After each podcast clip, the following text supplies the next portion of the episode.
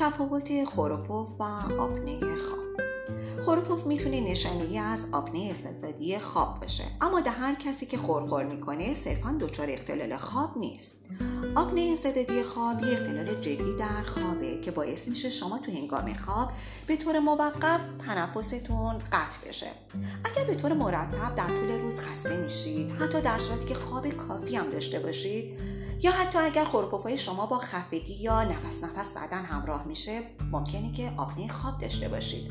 یه متخصص خواب آموزش دیده قادر آپنه خواب رو با استفاده از تست خواب تو کلینیک یا تست خواب در خانه حتی بخواد شناسایی بکنه و تشخیص بده.